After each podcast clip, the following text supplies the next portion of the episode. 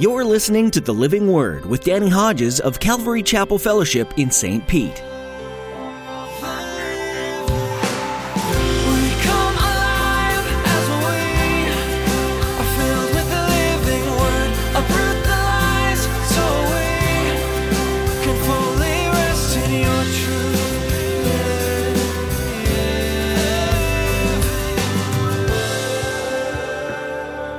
To him who is able to keep you from falling, and to present you before his glorious presence without fault and with great joy.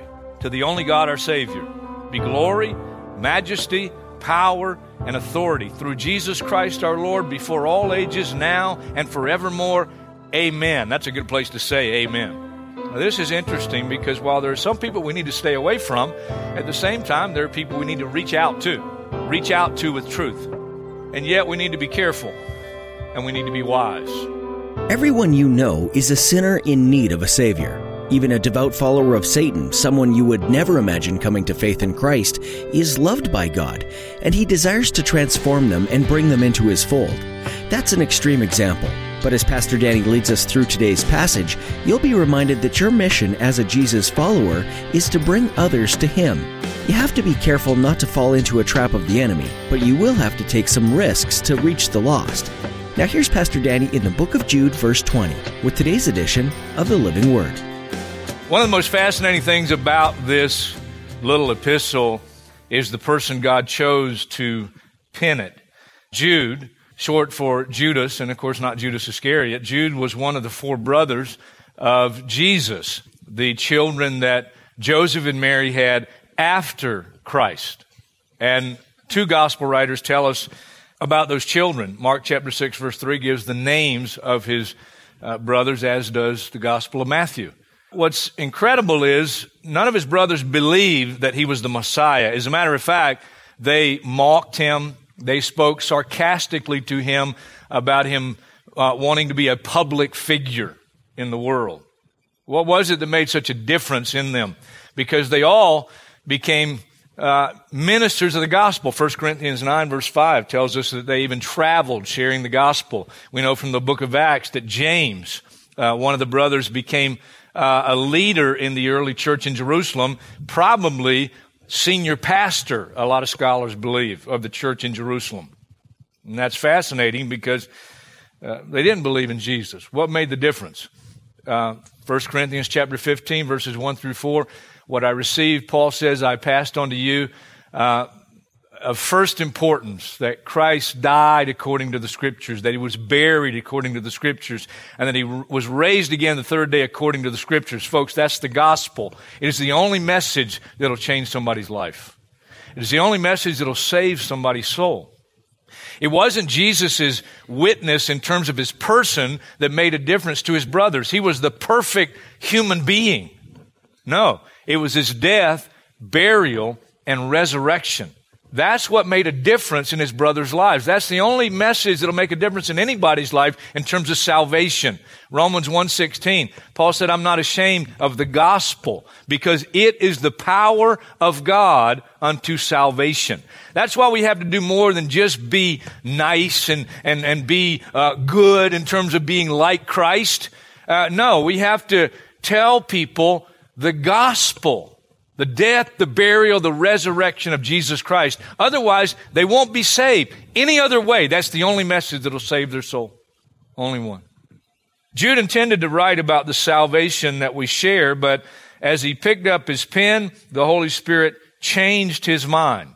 And he tells us, verse 3, although I was very eager to write about the salvation we share, I felt I had to write and urge you to contend for the faith that was once for all entrusted to the saints. Because people had slipped into the church that were not submitted to Christ. They were living immoral lives. They were irreverent. They were selfish.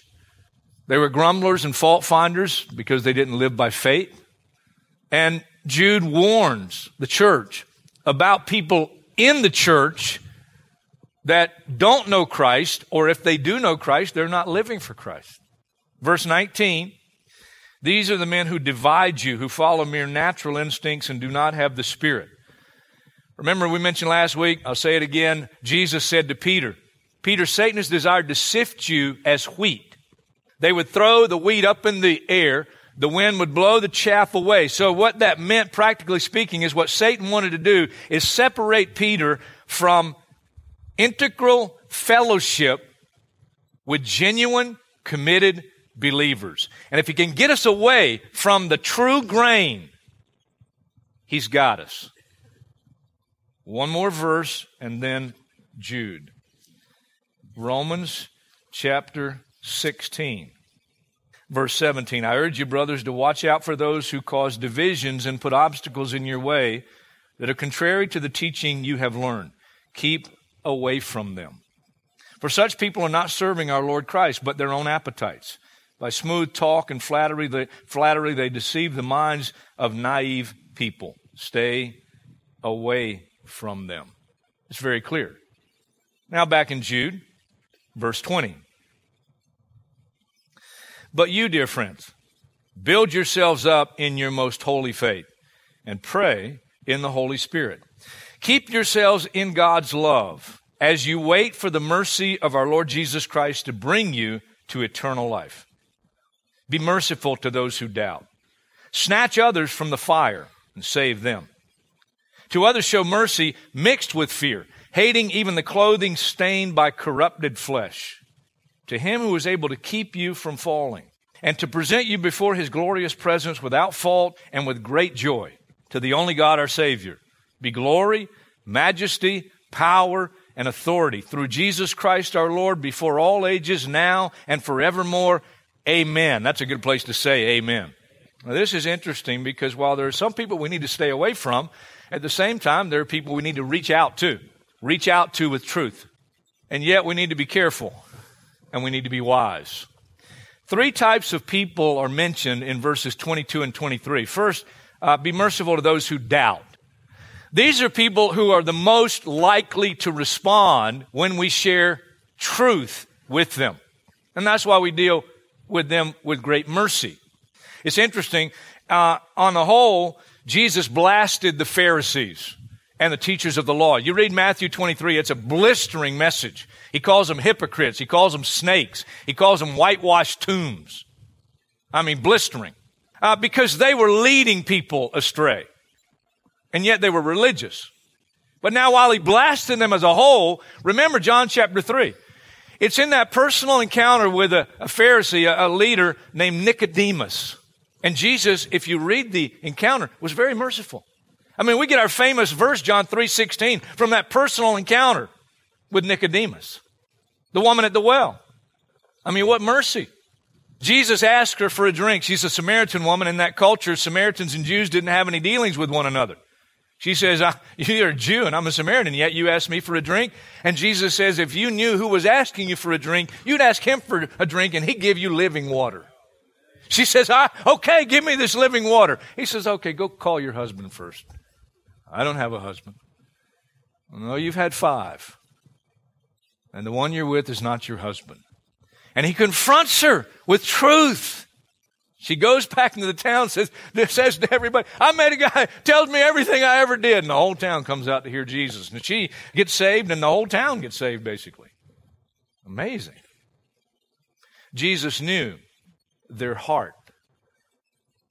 And we need to be wise and careful. And there's some, and, and you know, you don't always know, but there's some we treat with special mercy to those who doubt. They're the most susceptible, they're the most likely to respond to, the tr- to truth. Then the second is snatch others from the fire and save them. And this is the picture of the person, and they're right over the precipice of hell. And they could go any minute. I think this would include people who are severe drug addicts, alcoholics. Because that kind of lifestyle, guess what? They're not going to live a full life. We need to get to them as soon as possible. We need to share the gospel with them. These are people that are outright rebels, and it's obvious to everybody their rebellion. And if they continue on in that, that path, that path, they're probably not going to live long.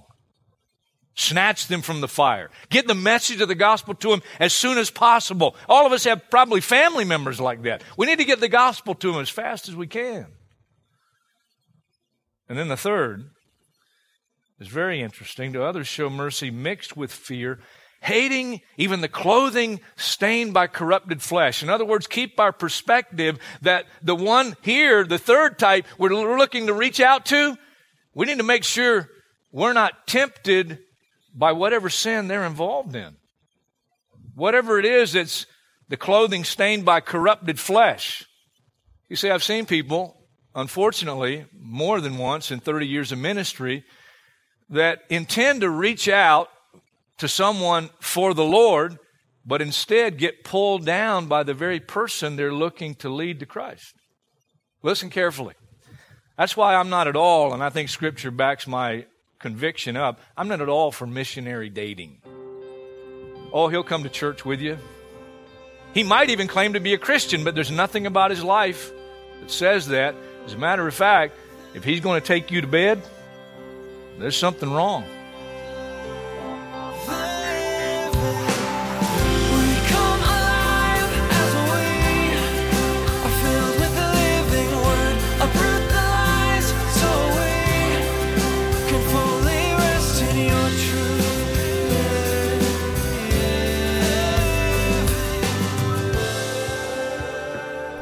Jude reminds its readers of a common problem of the early church false teachers. These are people who would come into the church and spread lies or try to add to the gospel message. They didn't follow the simple truth of giving your life to Jesus. They tried to make Christianity their own kind of religion.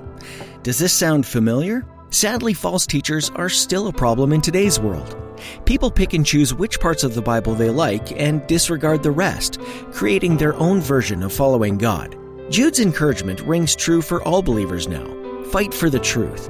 As you follow Jesus, don't be afraid to stand for what's right and turn away from what's wrong. Learn what the Bible says, all of the Bible, and don't let anyone try to steer you away from it. We hope today's message on the Living Word has been encouraging to you. We'd like to let you know that we're praying for you as you stand for truth. Is there a specific request we could be lifting up to the Lord? If so, please send us an email at info at ccfstpete.church. That's info at ccfstpete.church. If you'd like to listen to more teachings from Pastor Danny, you can do so at our website, ccfstpete.church. That's all we have time for today. Thanks for tuning in to the Living Word.